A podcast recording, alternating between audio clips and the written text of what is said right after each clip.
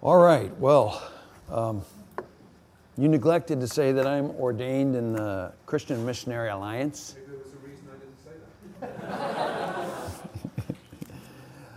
How, how are we? Any CMA people here? Two, three, amazing. Um, we got, We make them sit together.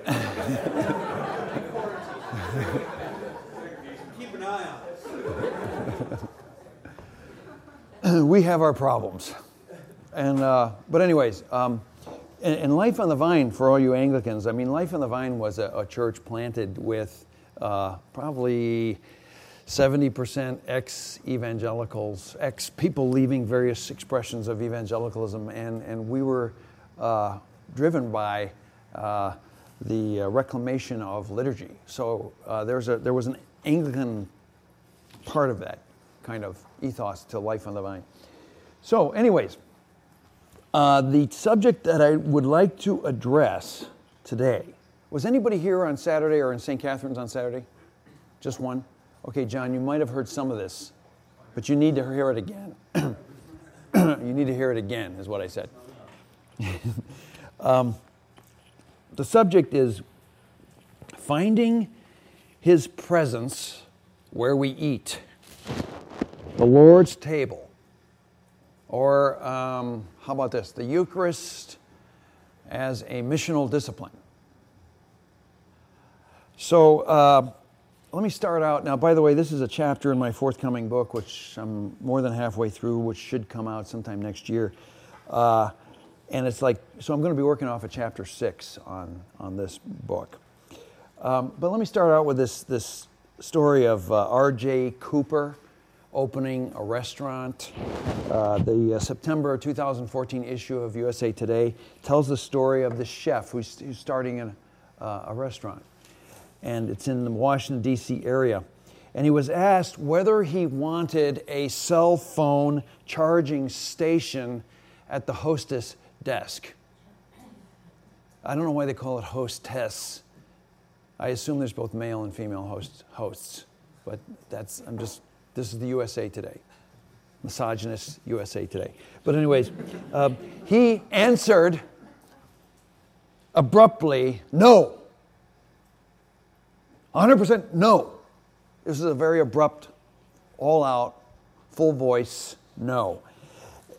And then he went, uh, then the article went on to um, report on the battle restaurant owners were having creating an atmosphere for eating, for eating that was free from distractions of social media and electronic communications. He said several restaurants have banned cell phones, self, uh, banned social media distractions. They said social media distractions were ruining, destroying people's ability to eat meals together. And they, they could not be present at the table. And it was taking, uh, whereas it used to take two or three minutes to get people to look at the menu, it would take, I was going to say hours, but that's a bit of an exaggeration. Um, and little social interaction was actually taking place around the table. The ambiance, this, this is, I think, what really got the restaurateurs upset. The ambiance of the restaurant was being totally ignored. We put all this money into building a beautiful ambiance, and it's being totally just ignored. And so uh, uh, they quote uh, this guy, C.J. Cooper, as saying that the, the restaurants are losing their reason for being. They're losing their reason for being. We have lost in our culture uh, the wherewithal to be present at the table with each other. Lost it. Cooper's quandary illustrates how much we lack presence in our society. Presence. That ability to be present. That ability for me to be present with you right now. To take notice of who you are. to try to understand some of the things you're going through. Now, it's very hard for me to get very far with my presence because I, I haven't even met any, most of you I haven't even met, except there are some Christian Missionary Alliance people here. We know who we are. We have, a connection. But, anyways, um, as uh, philosopher Slavoj Žižek reminds us, real conversation around the table is foreign to our fast food times, which only knows business meals. Business meals. And in, in the States, we call that power lunch. Power lunch. Do you call them power lunches up here? No, you don't know what power lunches are. This is when, this is when you get together with people in business and your one goal is to achieve a sale, to dominate. This is the exact opposite of presence. Nonetheless, the world is hungering for presence. After work in Chicago, people arrive home on the train and they swarm to bars for a quick hour of a beverage, an alcoholic beverage most of the time, which kind of eases the tension to be with each other around the table. In, in uh, the metro trains, they now segregate cars into people who want to be quiet and not talk, and people who want to be with each other. They have cars for people are hungering for presence. The world carries the urge to share life meaningfully with one another. The world, I would say, longs for Eucharist, longs to eat and share life together and be present to one another. Now, the Lord's table, for us Anglicans, we call it the Eucharist. For Christian Missionary Alliance people, when we talk about it, you know, I think there are three lines about an ordinance in the CMA polity, but that's down south. Of course, it's different up here, hopefully. But I contend that the Eucharist, the Lord's table, is all about presence.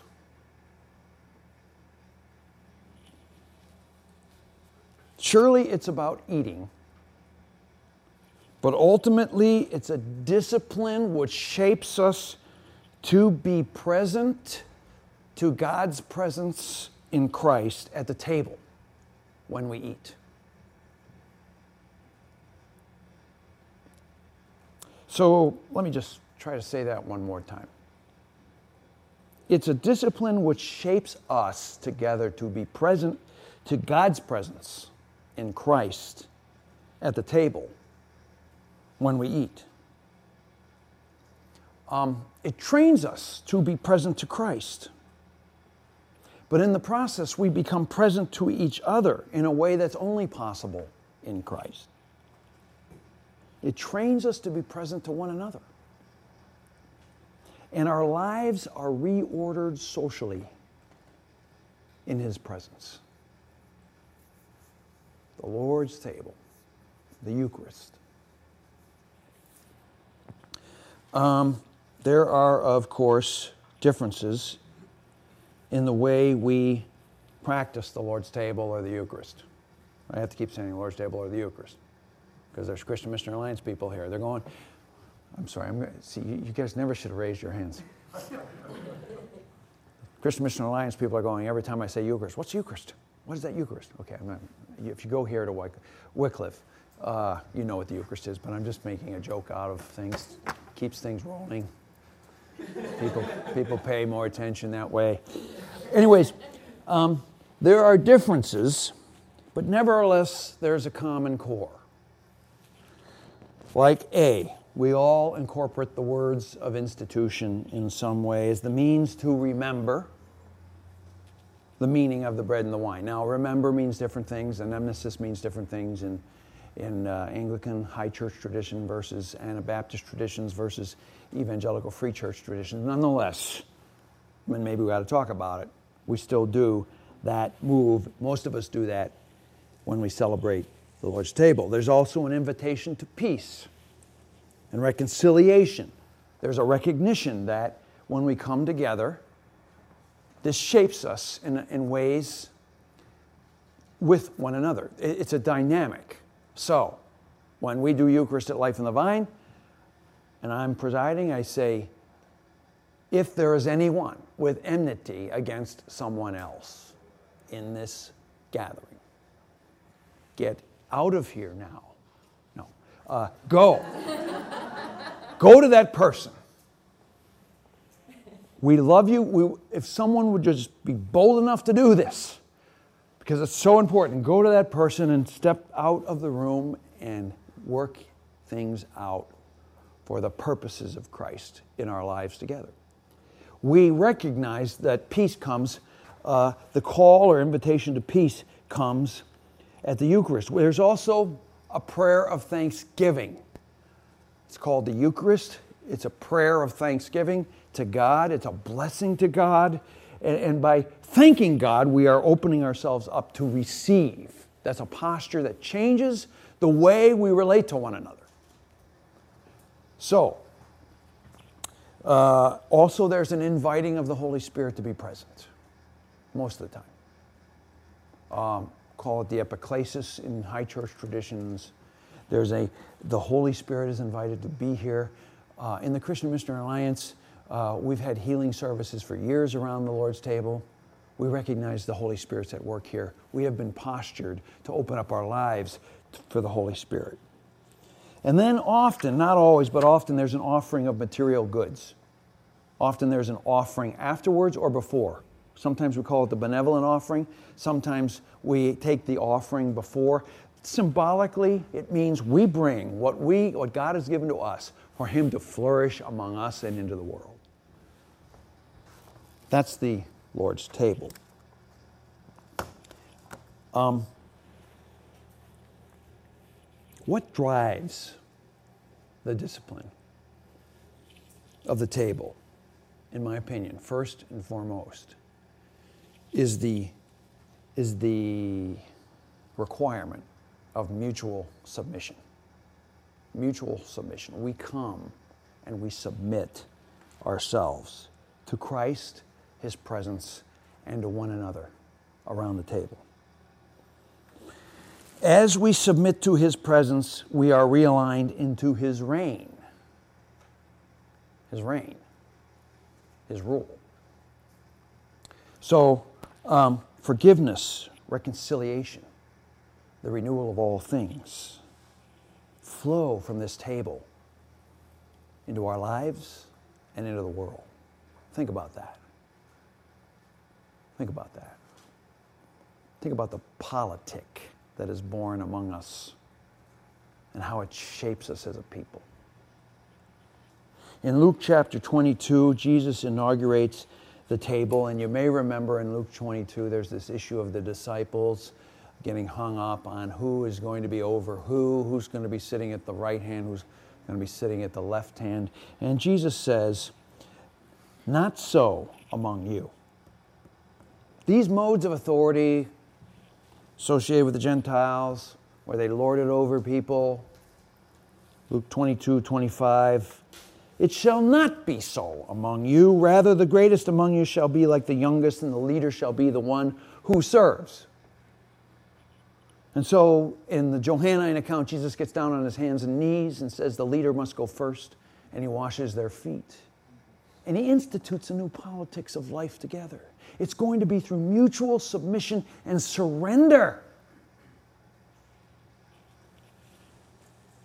He could not be more explicit about it. And then he says this whole scene prefigures the kingdom of God. As the Father confers on me, so I confer on you a kingdom. Luke 22. And he says, that ye may eat and drink at my table in the kingdom. This prefigures the kingdom, the new way of being together, the new way of authority. And so the kingdom shall be founded upon mutual submission, one to another. The table invites us to submit to what God is doing among us and through Jesus Christ. To enter requires we submit, we surrender. In 1 Corinthians 11, this requirement of submission manifests itself differently. Oh, I have a clock up there. What am I doing? Paul says, Examine yourselves, for all who eat and drink without discerning the body eat and drink judgment against themselves. At issue is the way the Corinthians are coming to the table. They're thinking more about themselves than one another. They are not mutually submitting one to another. The rich are eating and indulging while the poor are suffering and going hungry, verse 21. Divisions are breaking out among them.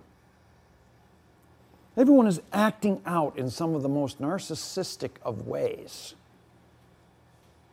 And so Paul says when you come together, it's not really the Lord's Supper you are celebrating. This is not the Lord's Supper. Verse 20. So you see that at the table, Christ becomes fully present. And so this demands mutual submission, tending to what is happening to the other person in our midst. Think of how earth shaking this must have been. Think of how disruptive this experience of Christ at the table must have been. Think about it. The very presence of the Lord is here at this table, disrupting and calling us into a new way of being together. Have you ever experienced this kind of uh, this kind of Lord's table in your churches? I contend that this practice of the Lord's table is ground zero for renewal of the church, for planting churches. Now, I, in a minute, I'm going to explain why I think that this uh, table practice doesn't end at this, this, this discerning table. Let's call it Sunday morning table. I was debating with a church planter uh, a couple days ago in Hamilton about whether we could do this on Saturday. I mean, we, we celebrate the Lord's table as a sign of the resurrection of Christ and the resurrected Lord and His presence. And so normally we celebrate it on Sunday. I think we arranged that, yeah, after sundown, theoretically, that's the third day starts, so you can do it Sunday, Saturday evenings. But the point is, I think that the uh, Lord's table moves out from this Sunday gathering into the neighborhood in different ways. And uh, one of the ways, and I'm going to illustrate this in a minute, one of the ways is how it moves into our homes. And so, uh, just to illustrate this idea of submission and tending to one another and tending to the presence of Christ among us, um, we would gather people at my house every Friday night. I mean, it took um, a year to find 10 people that would commit to gathering at my home every Friday night. Busy, I'm too busy. I've got children's uh, programs. I'm too busy. I got a job. I'm too tired. Too tired. You're too tired to meet with the risen Lord on a Friday night? Well, I don't know what you're talking about. But one of the problems is that we,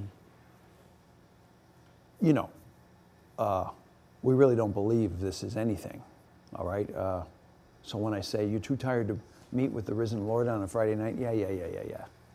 That's, that's very cute how you just put that. That's cute. We're risen Lord. But really, what you're doing is a house group, and I don't need another thing to do. We really don't believe that the risen Lord is present. But um, what I learned finally after we got 10 people to gather on a Friday night was we would, and I view this as an extension of the table on Sunday morning. We would gather around the island. We would all bring food. Just like that thing I talked about with the Eucharist is we're all bringing offerings. we would gather around and we would give thanks, because giving thanks, by the way, is part of the Eucharist. We would say, Thank you, Lord, for all the blessings. We now submit to your presence at the table. We commit to being your people, intending the forgiveness, the reconciliation, and the renewal of all things among us tonight. In Jesus' name, amen. Now, that's a, that's a Eucharistic inaugurating prayer. But I'm still on this whole theme of learning how to mutually submit around the table. It was very important to us that we learned how to sit around that table and tend to one another. Tend. Uh, it's, it's actually um, much less work than you might think. It's actually, the idea is quit doing stuff. You all remember when uh, in Luke chapter 10, verse 38, when Mary and Martha are in the house and Jesus is there and Mary's all upset. No, I'm sorry, Martha's all upset. She's tending to things, she's ordering things, she's cleaning up, and Mary's over there tending to the presence of Christ. And, and, and Martha says, For goodness sakes, Jesus, tell her to get with it. I'm working my butt off over here. And, and, and uh, Jesus says, You're worried and concerned about too many things. You are distracted. Mary is doing what's important, tending to the presence. He didn't say these words, I'm kind of interpreting it, but Mary isn't doing what's important, tending to my presence. When we sit around the table, I, am a type A, white, Caucasian, Euro male, okay? I always think I have to be in control. It's, it's, it's not my fault. I was raised this way. It's not my fault. I was raised in a culture where white males are. Oh, please forgive me for apologizing so much about myself. But anyways, the, the point the point of the matter is, no. I don't start taking control of the room. No, I don't start dominating the conversation. No, I don't start directing everything. Actually, I just start asking questions. And I just start, hey, hey, you're talking too much about yourself. I don't say that. I just say, hey, would you like to ask somebody a question? And slowly, over, over six months to a year, we learned how to tend to one another and realize that it's not just, I'm going to do some of my artwork here. Isn't this brilliant? This is what we learned in Christian Missionary Alliance Sunday School. Okay, and this is the table, and this is, I'll put a cross there. It's not just what's going on between these people around the table. Jesus is here. It's tending to what's going on between us at the table. And slowly we learned how to tend to one another. And then things, and trust broke out, and forgiveness broke out, and reconciliation with people broke out. And in their lives, we became known. We tended to the table, and then people in the neighborhood are going, uh, that are going through huge struggles are going, What's going on at your house? And then they come in. Tending to the table. This is something that Cooper was trying to figure out when he was starting a restaurant. The table. I'd like to say one more thing before I. Uh, get going on how this table works as an extension into our neighborhoods and places of life, I'd like to say at the table, and this is true of all the sacramental practices, the kingdom, the kingdom becomes manifest with the presence of Christ. When we gather at the table, God's rule over the whole world takes shape in our midst in Christ's real presence. There's a, there's a collision of sorts. I, I, this, this is like chapter six or seven of the book, and there's all this theology that goes into the, the preparation for this chapter. But I'll just say in five seconds or, or five sentences the theology behind this. Most of us know about the Missio Dei, God's rule over the whole world. And often we find churches chasing justice all over the world, uh, little churches finding projects to do, and we call it God's justice in the world. And it stands a good chance that it is.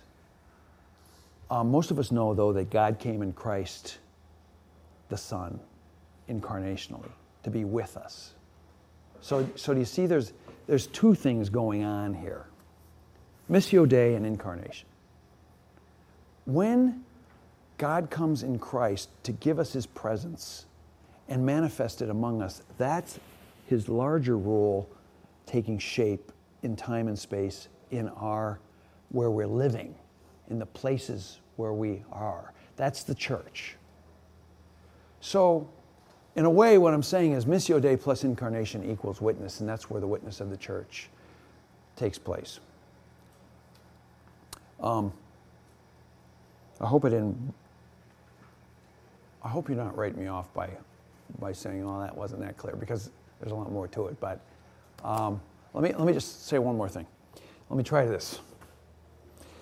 Great Commission: All power and authority is given unto me in heaven and on earth. Jesus says before he ascends. That's the Missio Dei. That's the, the rule over the whole earth. God is at work everywhere. He's in charge of all things. God, or, or eh, through Jesus Christ, the, the, the lamb that was slain is, unwrap, is, is unsealing, pulling off all those seals one by one, bringing the world to its conclusion, right? He's in charge of all things. But then he says, and lo, I am with you always, with incarnation. Emmanuel, God is with us. Wherever those two things come together, that's the church in time and space. The Eucharist is where the kingdom and the presence of Christ comes into one place. So when we gather at the table, we see that Jesus makes it clear that this table is the kingdom taking shape among us. He inaugurates it as I confer, uh, as my Father has conferred on me, I confer on you a kingdom, right? Right there in Luke 22.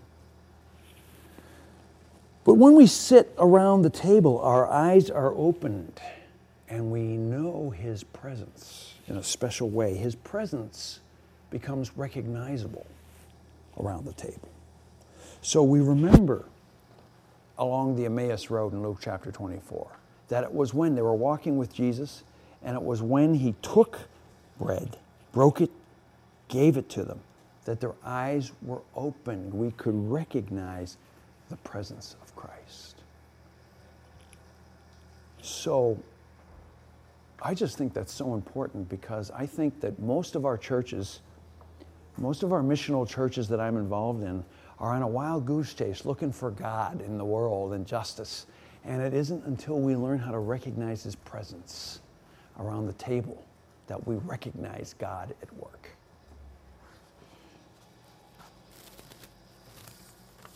One of the problems we have in, in our uh, churches is, uh, and this goes more for evangelical churches, it's different. It's different in Anglican churches versus, quote, your evangelical Christian Missionary Alliance church. Uh, but we don't really believe anything is happening at the table. Like I was sitting in McDonald's, which is a place I hung out for years, meeting people, seeing God at work. And I was sitting there with three guys from Life on the Vine Church, and we were working through our issues and confessing our sin, what we call triad. And I was telling them about the need to go. I feel the need to go to church even when I'm on vacation. In fact, I, I, I, I will go to the nearest church, Roman Catholic, Lutheran, I don't care, just so I can be with the Eucharist, in the presence of the Eucharist. And, and, and one of the guys said, you, believe, you really believe in that? Why, why? It's a vacation. I go, yes, yes. I. And, and here's what he said to me. This guy has been going to Life on the Vine with us for like two years. You really believe in that hocus pocus? I believe in that. I believe there's something to be learned in that statement. You really believe in that hocus pocus? I think the average Christian, dare I say the average Anglican, views what happens around the table as a nice sentimental idea. But it's like David Letterman. Is this really anything? Isn't this anything? This is where the evangelicals and the Anglicans in the room need to get together and talk and rediscover the presence of Christ in the Eucharist, the real presence of Christ, that He has indeed come to be with us. Okay, so now I've been talking for a good half an hour or more, but I'd like to get to the nitty gritty of. I'm, I'm going to sketch this out quick and then we can take a break and we can go into questions. But I believe that, and I'm going to use this board over here. Can you see this board over here? You all see it? Yeah. So I believe that this space of the Eucharist starts, I call it table on the move. Table on the move. And I, I believe it starts in this closed circle. Right? Whenever, wherever we gather on Sunday morning or Saturday night, um, the closed circle represents the first space. The table is founded here. All who gather here are committed followers of Christ in submission to Jesus as Lord. If the kingdom of God is composed of the king and his subjects, uh, that's a hat tip to Scot McKnight's latest book, uh, Kingdom Conspiracy, which is somewhat controversial, and I don't necessarily agree with it all. But uh, you know, if the kingdom is people submitted to the king, which is one of his contentions, and I agree with him, then here is where uh, the kingdom takes shape around the very presence of the king himself. And Christ is at the center. We could say here that um, Jesus Christ is host of this table. He's at the center. At this table, we carefully discern our relationship to God and Christ before we dare approach it. You know, we discern things like enmity between us. We discern whether we are indeed willing to submit one to another. And because of this discernment, it's the closest of fellowship. The, uh, the Church of the Brethren, an Anabaptist group, call it the close table. Kind of trying to avoid the idea of a exclusive table. It's close. Trying to avoid the idea of closed table. They call it close. It's intimate fellowship. Get that idea of John, uh, the disciple whom Jesus loved, around the inauguration of the Eucharist, resting on Jesus. And they're all, the 12 disciples are all very close. And it's so powerful that uh, Judas leaves. He can't handle it it orders our lives together. So, and, and, and so, as you know, the one who eats the bread unworthily walks out in, in a way to, well, Judas Iscariot walks out. It orders our lives towards Christ or away from Christ. Judas can't stand. Judas can't stand the intensity of the closeness around the table. This closeness again is marked in 1 Corinthians 11, where Paul is shocked at the disregard for one another in Christ and in his presence. The table, therefore, requires discernment. Discernment. So, um, this is where the table sh- is shaped by Christians. And this is at, at our church at Life on the Vine, we needed to recapture the full meaning of the Eucharist. So we started out once a month. We did Eucharist every week. But we started out once a month for an hour and a half sitting before the table at 9 o'clock. And we learned how to be present to the presence of Christ and to one another. The Eucharistic prayer, the bringing our burdens and hurts and pains to the table in prayers. The, we, we were able to talk very carefully about how this bread is the forgiveness of sins and reconciliation, how this cup is the new life, the new covenant in my blood, the new life we have by the Holy Spirit through Jesus Christ. We spent a whole hour and a half thinking, not thinking, but practicing being present to the Eucharist to reinvigorate what the Eucharist is.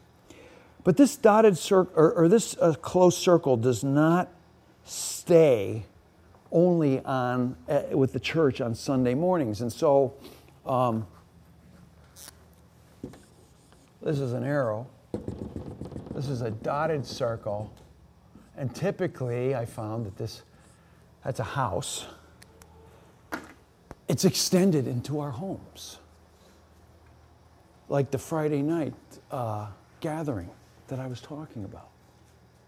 Doing what I, uh, the prayer. And as we tended to one another, and we recognized that the presence of Christ is extended here, God started to work in people's lives. Now, uh, I'm on tape, and I don't even know if that's a camera, but I may be on camera too. And I cannot tell you some of the most intimate things that happened around that table without it going on the internet and being inappropriate. But we saw people deal with depression, people who were in the hospital with suicidal thoughts, people who were on various hallucinatory drugs for three or four years work themselves out of that. We would sit around every night after the meal, tending to the presence. The kids would go downstairs and do what they do in terms of playing and having a good time. And the dessert would come, and we'd pour the coffee. And I would normally lead the question for the night, which was either, in, in Mike Breen's words, either an up, in, or out question and I would say something like if it were a, a, an in question is about the community, an out question is about the uh, what's going on in mission, and an up question is about what's going on between you and God, your personal relationship. So this this was an in question for that given night. And I said something like, Why do you come here? Why do we come here?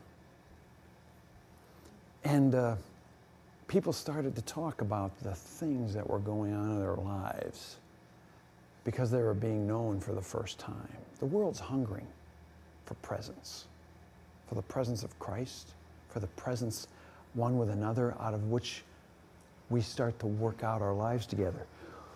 Weird, uh, not weird, but just things that were, were inside for years in people's lives would be blurted out.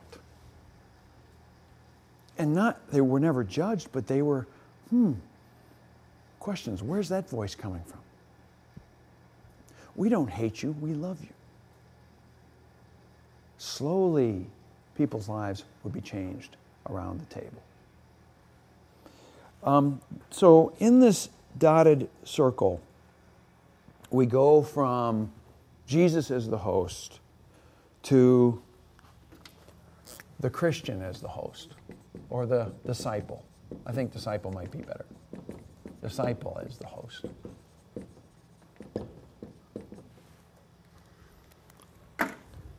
Um, the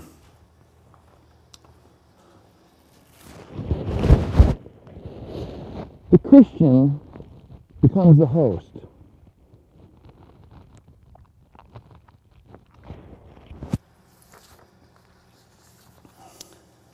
In Mark chapter 6, verses 30 to 44, like we all know the feeding of the 5,000, these people came curious a lot of people came curious as to what they were seeing and hearing of Jesus. And Jesus saw them as a wandering herd without a shepherd. And Jesus sees what's happening. The disciples, you may recall, say, Hey, hey, we got these people, they all want to eat, we should send them away. And Jesus says these words He says, uh, You give them something to eat, right? You give them something to eat. Now, uh, Jesus was uh, taking the leadership of the table off of himself and onto the disciple, right? So the disciple is now the host. What do they do? the disciple goes, uh, the disciples go, uh, that would cost us 200 denarii. That would cost us 200 days' wages. Uh, you expect us to do that? Immediately we see that they had the wrong conception of what it means to host the table. To host the table does not mean that you are to take control and solve everybody's problems.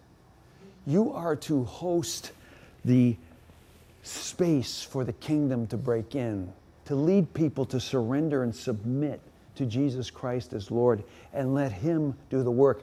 And so Jesus illustrates how that happens by He says, Bring me what you have. Not 200 denarii worth, not what you think you need, not what you've pre calculated to solve everybody's problems. Just give me what you have. Five loaves and two fishes. Okay, give it to me. He breaks, he takes, breaks, he takes, blesses, breaks, gives. Those are the Eucharistic words, right? Geoffrey Wainwright, you all know that? Do you teach that here in the Anglican, the, the, the Eucharistic words? John, help me out. You don't know if they teach? Yeah, these are the Eucharistic words. Anytime you see these, these this is for the Christian Missionary Alliance guys. Because we didn't teach this at uh, Alliance Seminary. I'm just kidding. If you guys hate me afterwards, we need to talk and reconcile. Uh, um, the, the Eucharistic words take, bless, break, give happen, and, and their lives are flourished. Now we know that the disciples still formed the circle. They still formed a circle. There's still, like, like a lot of times when people are starting home groups how, in, in the neighborhood, I go, they say, well, we need to invite non Christians. No, let's start with Christians. If we can get the Christians on board, that'll be a huge step forward. And then you'll be surprised. Not, but, but notice that it's a porous circle. And so at our Friday night gathering, we, we often found people get, like a woman down the street going through a horrific divorce, needed help with her furniture one night. It's Friday night.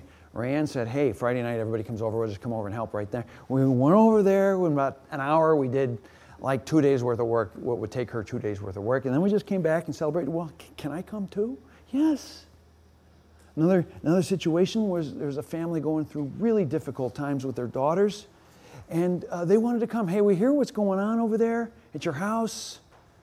Can we please come over? Yes, of course you can come over. And at, at the end of at the uh, you know at the end of the question, we'd always have prayer. Call the kids back, sit around, pray, and we prayed, and they saw what it meant for the kingdom to break in. People, there's there's there's porous places to break into the circle and see what the kingdom looks like. There's another example of this. Are you all still with me? Because what I want to do is I want to get through with this, take a break, and then we can go through questions and have more fun. We got to go through the difficult task of teaching stuff before we can have fun. You all still with me? Can I go another 10 minutes? Okay, cool. Um, in Acts 27, the, the chapter 27, Paul finds himself in the middle of a shipwreck. And after 14 days, I don't know why Luke decided to make a big deal about the 14 days. There's some reason for that number. I don't remember what it is, but it's obvious that he's been there among the people proclaiming gospel, and there's some followers there. There seems to be some followers there. Uh, uh, Aristarchus is mentioned by name as someone they know, a centurion in verse 43. So there's, there's some disciples going here. And what does he do in the midst of this storm? He says, in my other notes, I actually have the, the texts nicely already out here, so I don't have to go looking for it. But the words of institution, he says, uh, the words of institution he says, Take the bread, bless it, and break it. Verse 35. In the middle of a shipwreck, he tends to the presence of Christ among them by eating this meal. And it says, after they ate this meal, they were greatly encouraged. So, in the midst of struggle and pain and suffering in the neighborhood, we, what does Paul do? he breaks the bread. He says, You folks need to eat. Let us gather. And there's enough of a circle there where he does the Eucharistic thing and makes space for uh, the kingdom to break in. Now, I, I really don't think, this is just my interpretive license right now. I really don't think that he had a table with two candles and a cross there on the ship while it was, you know, uh, while they were, you know, in life raft and all that. I, I, I think he, he did what I did on Friday night house gathering. and invited people into the presence of Christ around a meal and tended to one another and opened up the space for the kingdom. Okay, so that's the dotted circle. That's in the home. I'd like to say there's one more circle. And I believe I, I use the word extension here on purpose. It's actually, it's actually a uh, controversial theological phrase. Extending the presence of Christ. I believe it. It's very Catholic, and I'm a Christian Missionary Alliance pastor. I believe it nonetheless. Um, another way the Catholics and Hans von Balthasar use, use this language is Christus prolongatus. I love that. Uh, anytime you use Latin, it sounds more impressive, anyways. But uh, we are extending Christ and making space for the kingdom to break in when we eat John Howard Yoder calls these sacraments social sacraments. Christ becomes present in these social times together when we eat. And there's, other, there's actually seven of these practices in my estimation. And so this is an extension of the presence of Christ. And there's one more extension, and I call this the, the half circle. For me, it became the McDonald's. For you, it's like uh, Tim Hortons. Okay, that, that's so stereotypical. Uh, but what I'm saying is, every one of us has spaces where we intersect with people in the world who are outside of Christ. And there's occasion to share a beverage or a meal or a piece of pizza.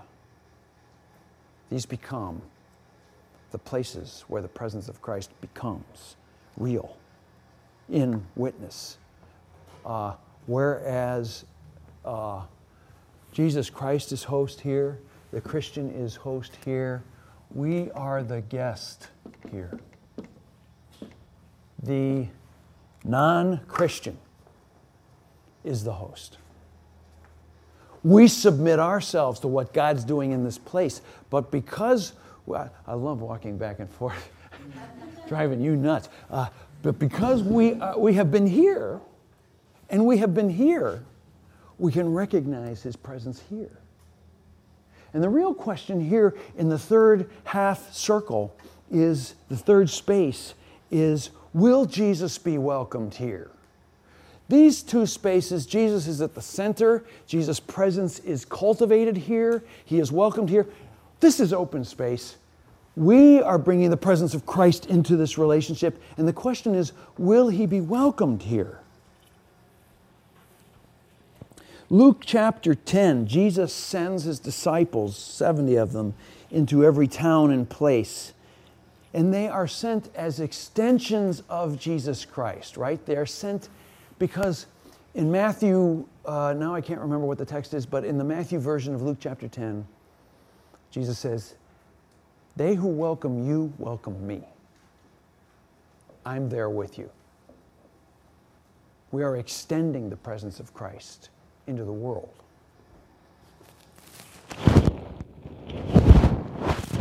We are to be, we are to go and be present there. He says, Go and eat with people. Remain in the same house. Don't go from house to house. Verse 7. Eat and drink what they provide. Go needy. Go as the guest, not the one who's in charge. Go and be among, be with. Don't bring your purse, he says. Go needy. You are not in charge. Go vulnerable as lamb among wolves. Verse 3. Give up control. Take the posture of receiving. This is the posture of the Eucharist.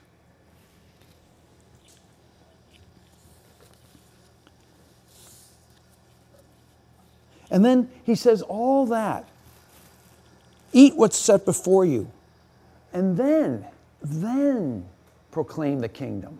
heal the sick. Do you see how the posture of the Eucharist opens the space for the gospel to be proclaimed, for people to be healed, for what we in the CMA call evangelism happens. So often, we go into our situations in the world pre programmed to do certain things to evangelize. Jesus is saying, Go be present and be with. Open up the space out of which I will give you the words to proclaim. The other day I was speaking on evangelism and I said there's three P's and it's important what order they are to be uh, done. First P, presence, what we're talking about today. Second P, proclamation of the gospel.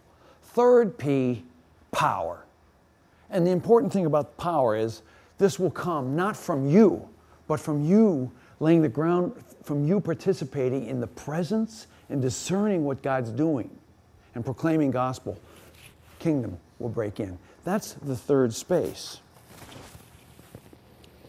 Jesus goes, I'll just give you one more text. There's many texts like this, by the way. But Jesus models this discipline of the third half circle. He visits the homes of publicans and sinners all the time, is always eating with them, and always aggravating the holier than thou people. The Pharisees are always in an uproar. I mean, uh, a simple example is Zacchaeus, where he's in the tree, and Jesus goes up to him and implores him to come down. And, and Jesus says, I will go to your house today. I will eat your food today. And then the Pharisees saying, or it just says actually, many grumbled and said, He has gone to be a guest. This is Luke. Uh, it's verse 7 somewhere, and uh, I don't know. Sorry.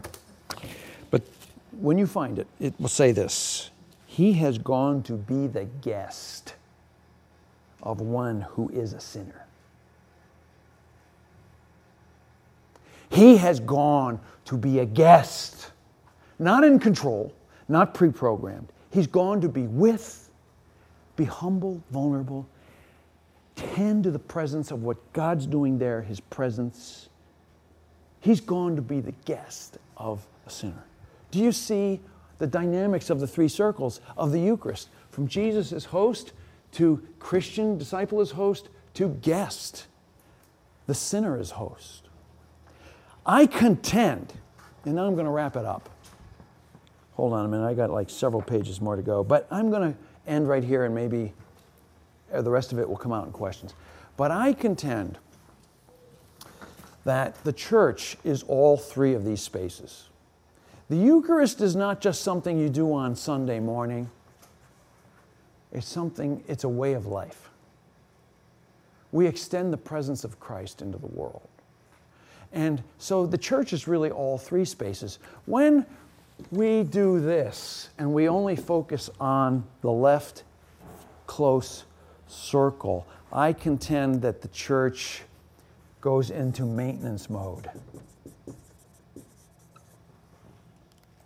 I contend that this is, the, uh, this is what happened when things start going nuts with the budget, and we've got to get more people in the seats, and we've got to soup up the Sunday morning service. And we go into maintenance mode, and we become defensive, and we become weird because we become cloistered off to ourselves.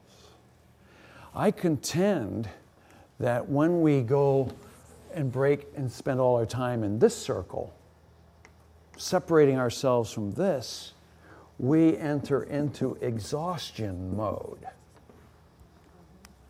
We end up turning people and problems and issues and suffering into projects that we're going to go solve, just like the disciples were doing and we get exhausted. I contend that uh, when we go into maintenance modes, these intermediate, this intermediate space, this let's call it a mediating space, turns into um, an affinity group. You know what I mean by that?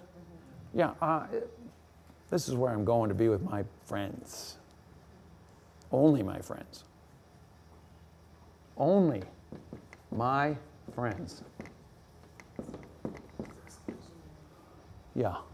When we concentrate only on this, this intermediary space becomes a social cause, a club for my social cause.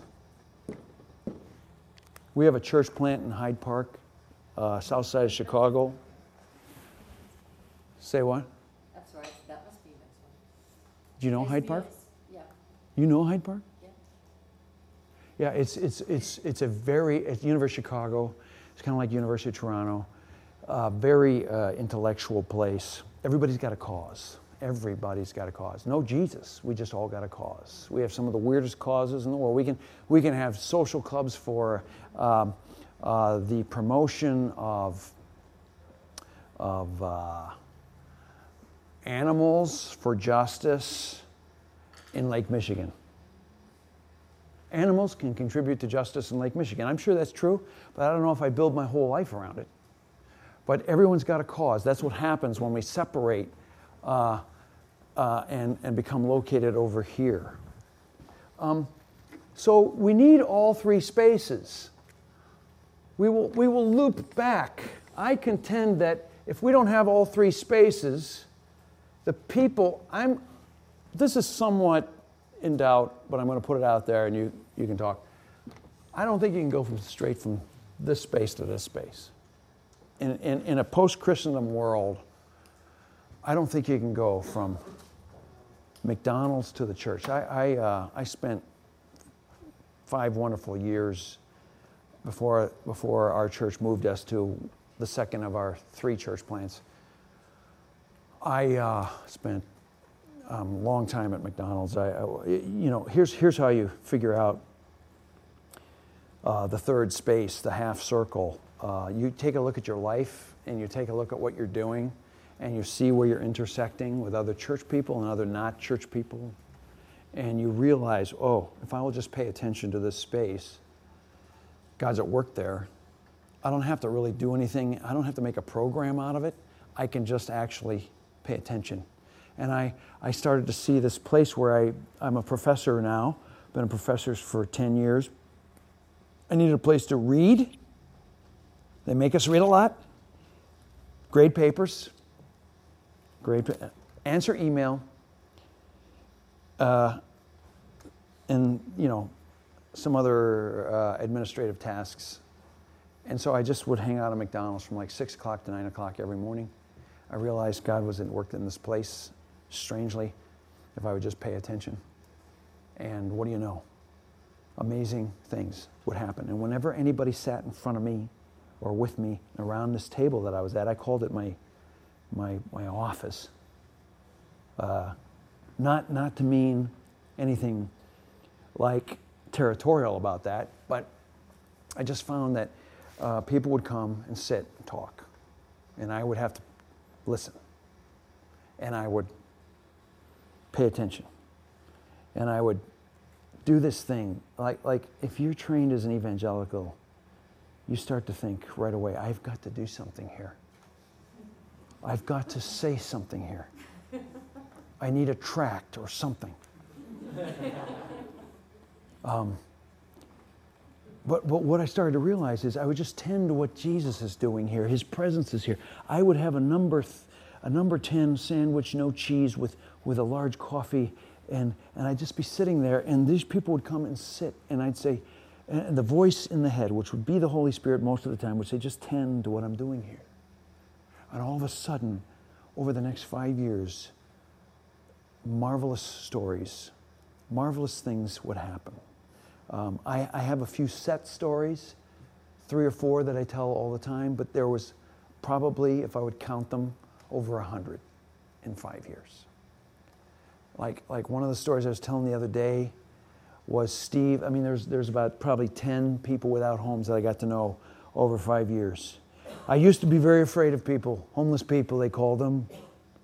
I used to be very afraid. I'm a CMA pastor, we don't make much money.